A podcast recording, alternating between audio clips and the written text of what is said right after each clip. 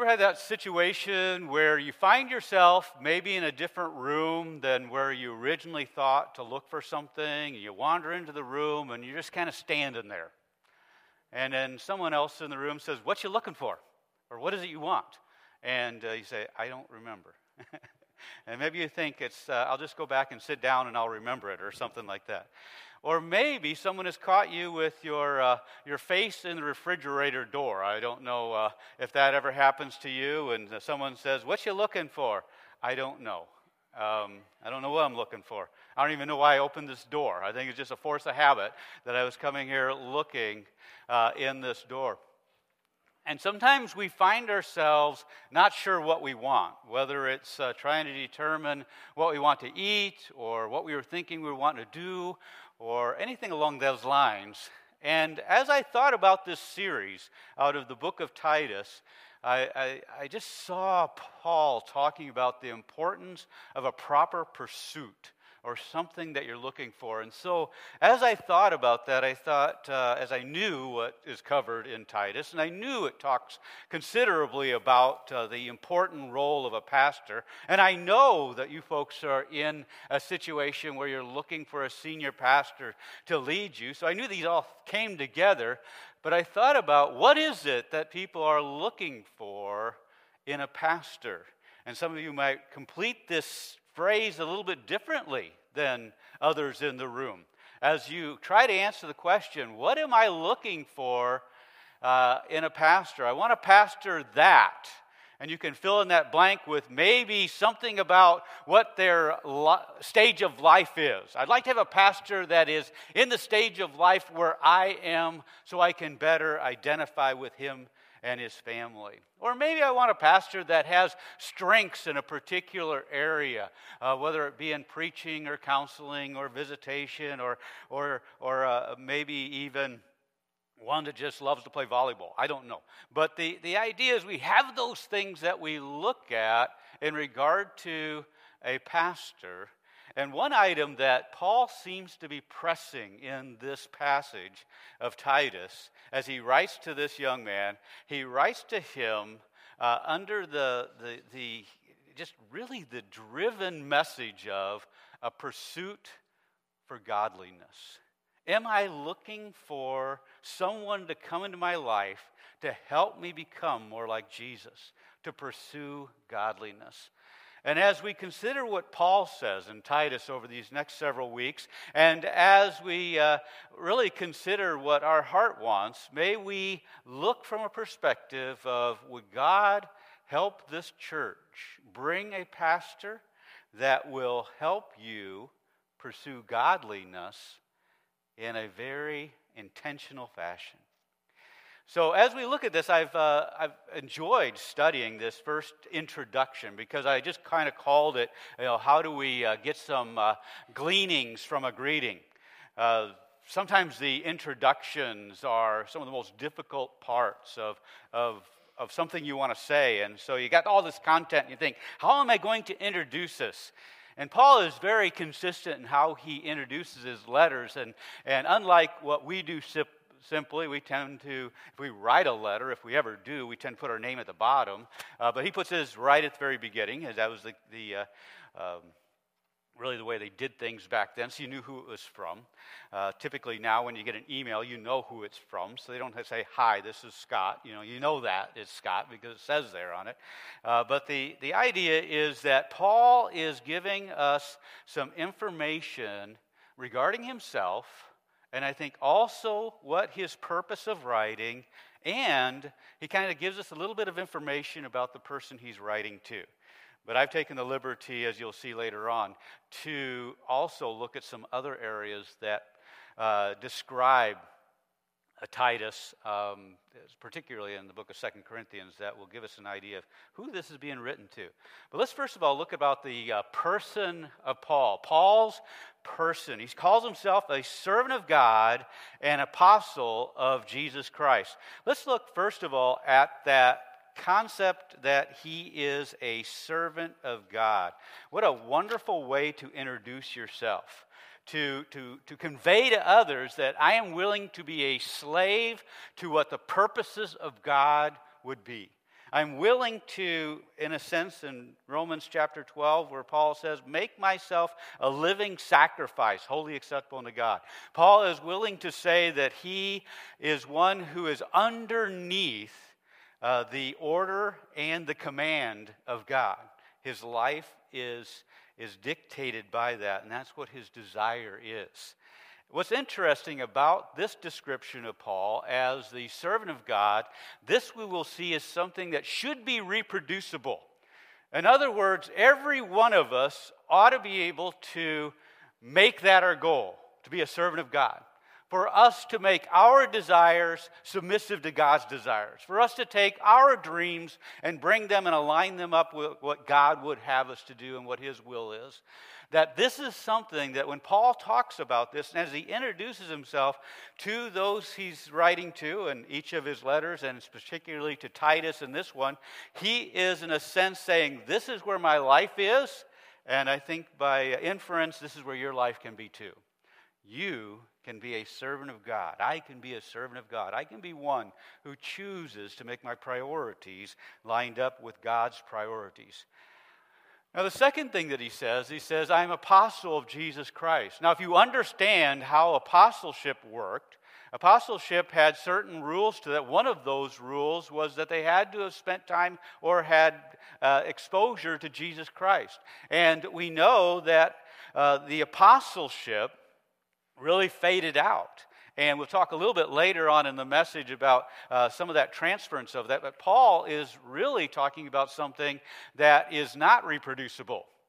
Uh, I don't think that you, you, you would want to call a pastor here that would help you become an apostle, okay? You would certainly want one that would help you become a servant of God. But apostle is something that we do not uh, ascribe to or desire because we believe it had a particular purpose. It bridged the time from when Jesus Christ was here and, uh, and it went up to heaven and brought his Holy Spirit down.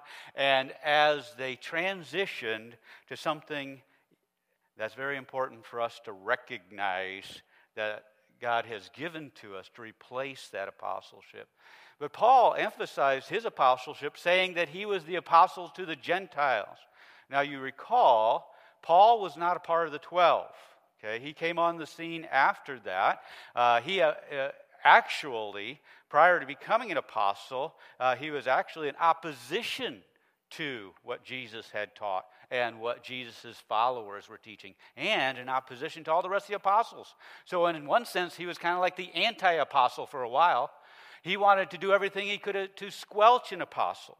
But then he had that experience on the road to Damascus, and where he actually met Jesus, which uh, met one of the qualifications of being an apostle. And the other, obviously, is that Jesus said, You will be my servant, and you will suffer for me. And he was given this great responsibility of being the apostle to the Gentiles. But I'm going to make a, a, a case from the scripture here that that was replaceable. And Paul was wanting to make sure that Tim, Titus was helping those people in Crete replace the work of the apostles because they were going to die out. Peter was going to die, Paul was going to die, and they needed something to continue on in this uh, in, in, the needs of the churches as, as they went forward. And so we went from this idea of who Paul is, and we could go on a couple sermons on describing Paul. And I encourage you, uh, if you're not familiar with Paul, take some time to uh, read through the book of Acts, uh, starting in about chapter 9 of Acts, to give an idea of uh, his history and his testimony and what God's done for him. Or just pick up somewhere in the New Testament letters, which they call the epistles. Uh, there's a lot of them that are written by him, and God used him in some great ways to do that. But let's look now at what his purpose is. Paul is, uh, again, writing to Titus to give him some information. He says, I am Paul, I am a servant, I am an apostle for the sake of the faith of God's elect and their knowledge of the truth, which accords with godliness and hope of eternal life, which God, who never lies, promised before the ages began.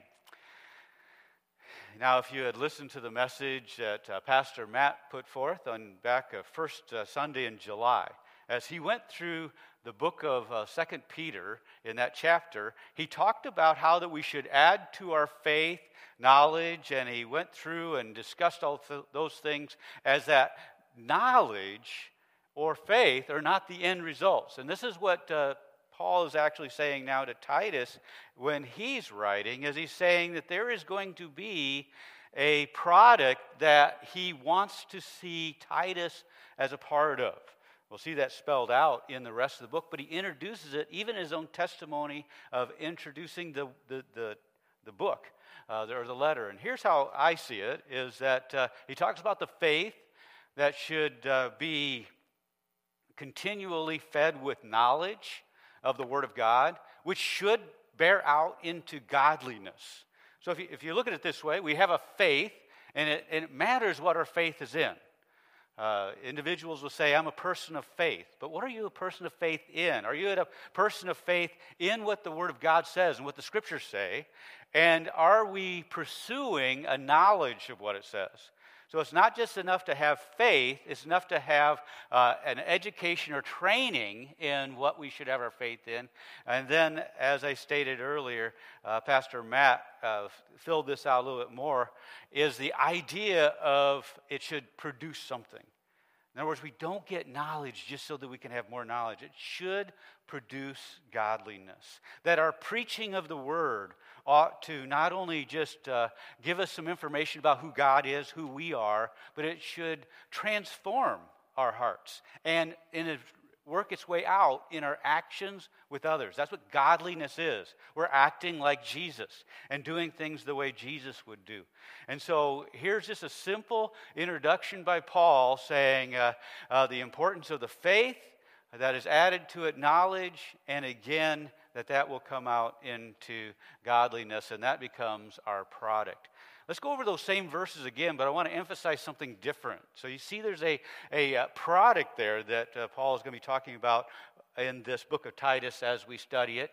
So there's a goal, there's something he'd like to see accomplished as uh, Titus continues to further what he's, he's done in Titus's life.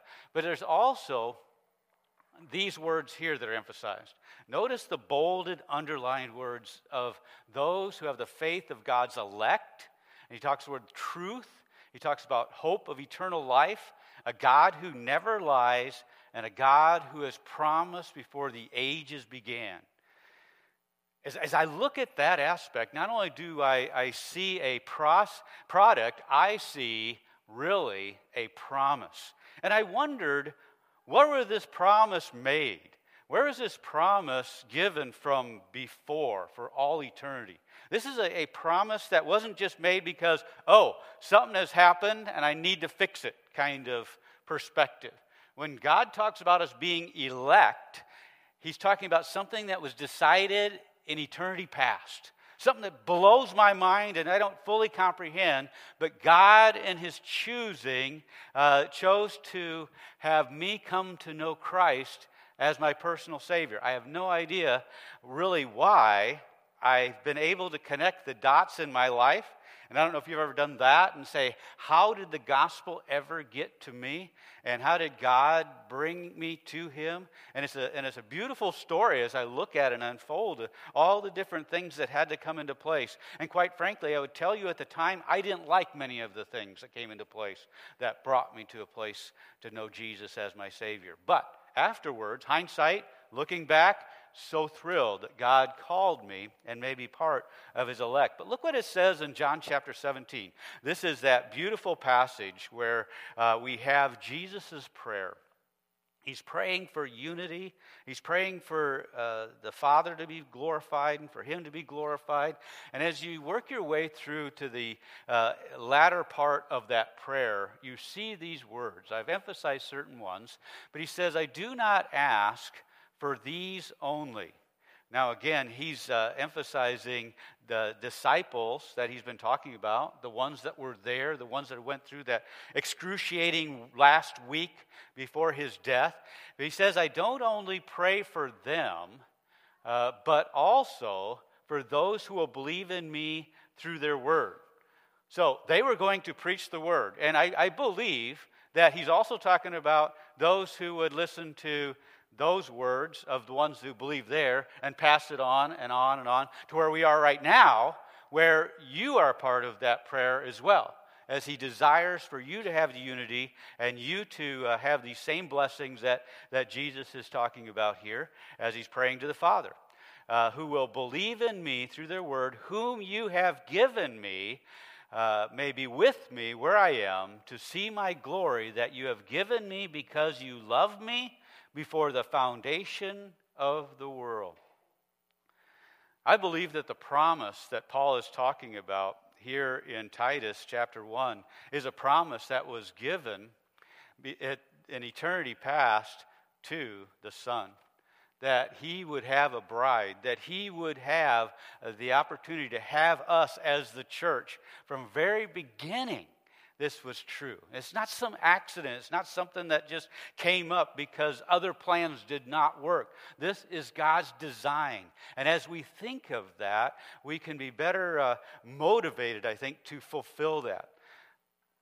Now, when we consider that God has chosen us and He has chosen ones that He desires to come to know Him, uh, you would wonder would we be tempted to just let God do what God does? Why is there a need for us to share Jesus if God has already chosen the ones? Someone should have asked Paul that. Paul preached the, the importance of the election of the saints and of those who are chosen, but yet it's hard to find another individual who was more evangelistic than the Apostle Paul. Paul went into cities knowing that they would persecute him, but also knowing that God had some chosen people there that needed to hear the gospel so that they would uh, respond to it. And Paul was willing to be that servant of the gospel and go through, confident that God was going to do what God said he did, but what said he would do, that promise, but knowing that it's his responsibility to continue it on. But this promise came from the beginning of time. Jesus has been anticipating uh, the, the time when he could come to this earth, pay the penalty of our sins, but he's also looking for the time when he will come again and bring us up, and we can all spend eternity with him. When we participate in the communion after this, uh, after the message, that is one of the most important aspects of the communion, is not only to remember, but also to anticipate the time when we can have the great feast with our Lord and Savior, Jesus Christ. That this is to remind us as we take it, not only of what He's done, but what we get to experience with Him. And as we, as we look at what his purpose is, we look also at this latter part in verse 3. It says, And at the proper time manifested in his word through the preaching which I have been entrusted by the command of our Savior. This is what I believe is really being replaced by the uh, replacing the apostles. Uh, this process that is being established uh, in the churches at that time, and Titus, uh, the book of Titus, outlines for us what that looks like. And uh, here's here's what I see. First of all, I see both in Paul and in Peter where uh, there's a replacing of the apostles. And I think it's really interesting we didn't plan this out this way, uh, but God did. Uh, that Pastor Kyle talked last week about the value of 2 Timothy chapter 3:16 with the end of the ministry of Paul in Timothy and him encouraging Timothy that he needed the scriptures to to fulfill what is going on in those difficult days. A replacement of Paul, who is going to be an apostle that's fading out, and Peter uh, this is what Pastor Matt talked about as well, as that he was towards the end of his days talking about the importance of the Word of God. Uh, as he as he describes those scriptures that are given, uh, just as a reminder of that, let's just look at that passage. I'll throw it up here, uh, where uh, he says this: Peter has given his testimony uh, they were on the Mount, what we call the Mount of Transfiguration. Uh, they see Jesus and uh, they get all excited about hearing the voice. This is my beloved Son in whom I'm well pleased. And here you have Peter giving his testimony. He is able to see all these things. He is one a a first hand uh, witness of what Christ had done and the greatness of who he is, to hear the Father put that stamp of approval on his ministry. But Peter emphasizes this that uh, uh, and we have the prophetic word more fully confirmed knowing this of all that no prophecy of Scripture comes from someone's own interpretation produced by the will of man, but men spoke from God as they were carried along by the Holy Spirit. And then later on in that passage, uh, Peter talks about Paul and the rest of the Scriptures, that Paul's word is a Scripture as well. And not only do we have a confirmation of the fact that the scriptures are from Paul and others that are written here, but we have the reminder that even as Peter, who could put forth his experience of being there with Jesus, he said that was secondary to what we have right now. We have the Word of God to help us become more like Jesus and to help us towards that godliness, the emphasis of the importance of the Word of God. Which then brings us to the, the last aspect that we want to, to, to emphasize is that Paul is going to be sharing not only is it important for the scriptures to be available to all people, but that the scriptures might have someone that helps them that the people might have someone to, to minister the scriptures. Paul says, I was given this responsibility of preaching the word of God. And Titus is going to be responsible for placing elders in the churches so that there is an entity in the churches to encourage godliness, to encourage the learning and the implementing and the equipping of the Word of God. And that will be the, the balance of what we'll be talking about as we continue in our study of, of, uh, of the book of Titus. Now, let's just look quickly at the protege. This is the Titus. This is why we have the name Titus on this, and why is he writing to Titus? Titus is his child in the faith. He was one who I believe that uh, Paul had led to Christ. He had put his life into him. Uh, he had seen, just like Timothy had seen, all the manner of life that he had, and he was a follower of, of Paul. What's interesting about Titus is Titus would represent really the apostleship of Paul. Remember, the apostle of the Gentiles. Timothy was half Jew and half Gentile, so he still was a part of some of the Jewish aspects. He was taught by a Jewish mom and a Jewish grandmother, and so he came in from that venue. But Titus represents the Gentiles that Paul was called to reach.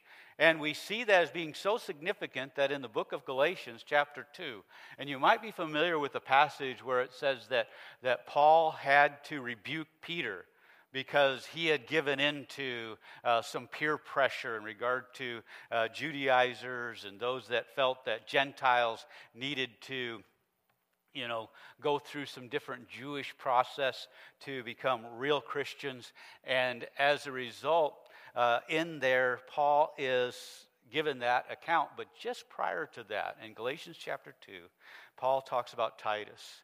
Here's an example Titus. Titus was one that Paul said should not be circumcised or should not go through the Jewish rite.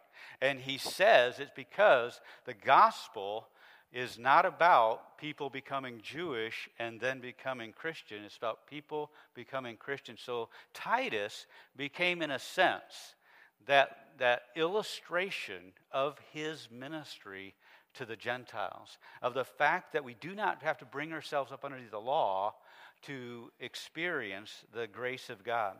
And so Titus is a very important protege of, of Paul, and we get some information uh, quickly, and this will play out a little bit more as we study the rest of Titus, as he says this in Second Corinthians, and that he is God's instrument of comfort.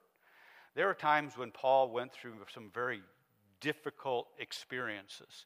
Uh, I remember the name Onesiphorus. I like the name Onesiphorus. It's kind of a fun one to say. Uh, but Onesiphorus is uh, the, the uh, one who oft refreshed him and that, uh, that, this, that there are people that God put into his life to be a source of comfort.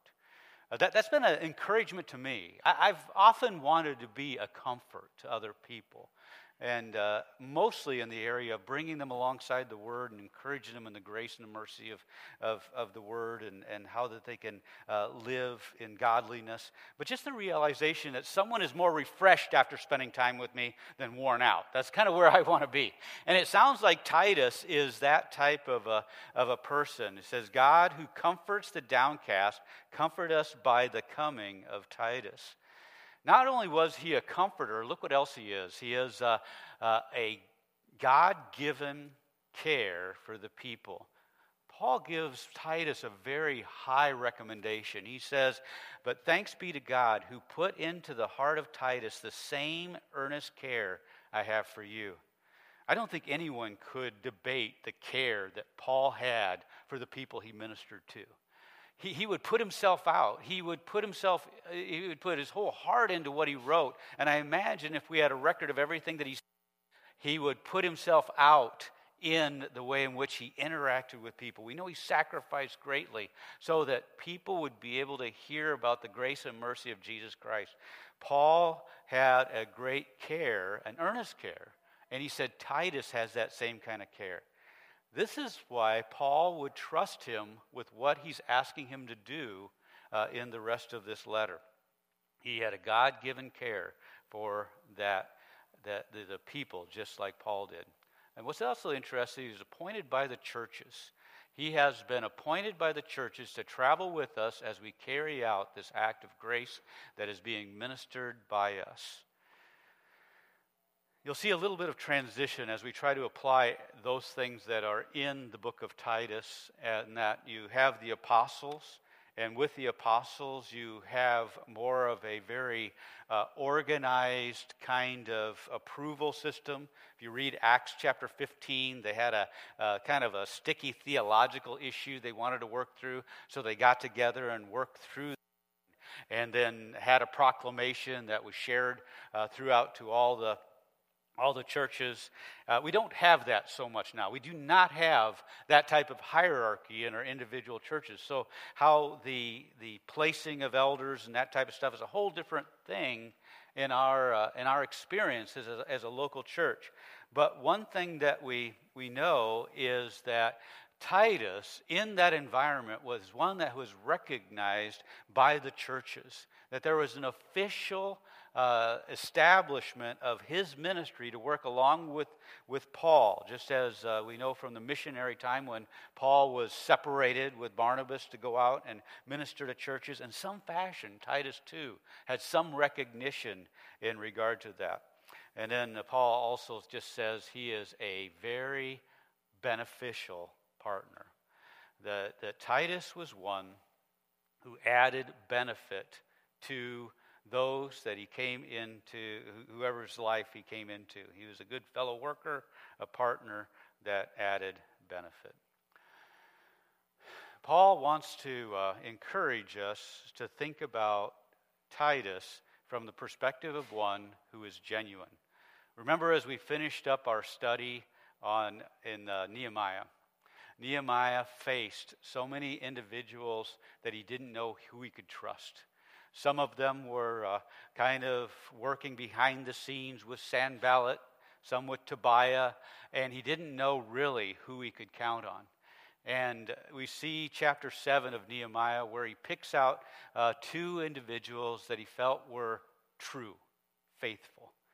They were stable. They were ones that he knew he could trust. I believe Paul has done exactly the same thing with Titus. I am sure that in his journeys and his establishing of churches and his working with people, that undoubtedly there were a number of people that would have wanted to be in the place where Titus is. That they would have looked at the Apostle Paul and said, just as maybe the disciples did with Jesus, I'd like to be his right hand man. I'd like to be someone that he endorses. I want to be a part of Paul's club. He is one that is having impact all around. Titus somehow, because of what God had put into his heart, and because of his faithfulness and his trueness, as he calls him a true child, that uh, Titus was one he, he trusted not only as one to receive what he was talking about, but one to transfer it. Not only to just give information, but to also walk people through the process of establishing how a local church should move forward. Titus was one that not only taught them what they should do, he showed them what they should do. And he was, in a sense, coming in to put life on life, just like Paul had done for him. And this makes for an excellent pattern for us as we consider what God wants you to do as a local church. Look how Paul summarizes this introduction. He says, Grace and peace from God the Father and Christ Jesus, our Savior. Paul uses these words often, uh, grace and peace, and as I think of them, I think of this, this task that's coming about. Titus, you need to go into Crete. And as we look at the Cretans, they were not an easy bunch. Uh, they, they had a lot of problems. Uh, there was a lack of truthfulness. Uh, they were called liars. Uh, they, they were ones hard to deal with. But Paul says, as you go in to do this, here's some things that should accompany you grace. God's grace. Isn't it wonderful that whatever task God calls us to do, He is willing to give us grace in moving forward through it? And that we have God's grace as to, uh, you know, how we should, you know, appropriate things and move forward. And then He uses the word peace. Peace with God, knowing that He is the one to help us through these type of things, that we have God's grace to help us, and we have peace with Him as we work through these things. We're going to uh, transition to our time of partaking of the communion. And the song that we're going to sing is Rock of Ages. And realizing that He is that solid truth that we have. And may that prepare our hearts for a time of communion together. Let me pray. Father, I thank you for the privilege of experiencing your grace and the privilege of experiencing a peace with you. My sinfulness, my selfishness, my being an enemy of you was taken care of through the work of our Savior, Jesus Christ. And Lord, as we partake of the communion this morning, that reminds us that we went from being an enemy to being a part of your family. And we thank you in Jesus' name. Amen.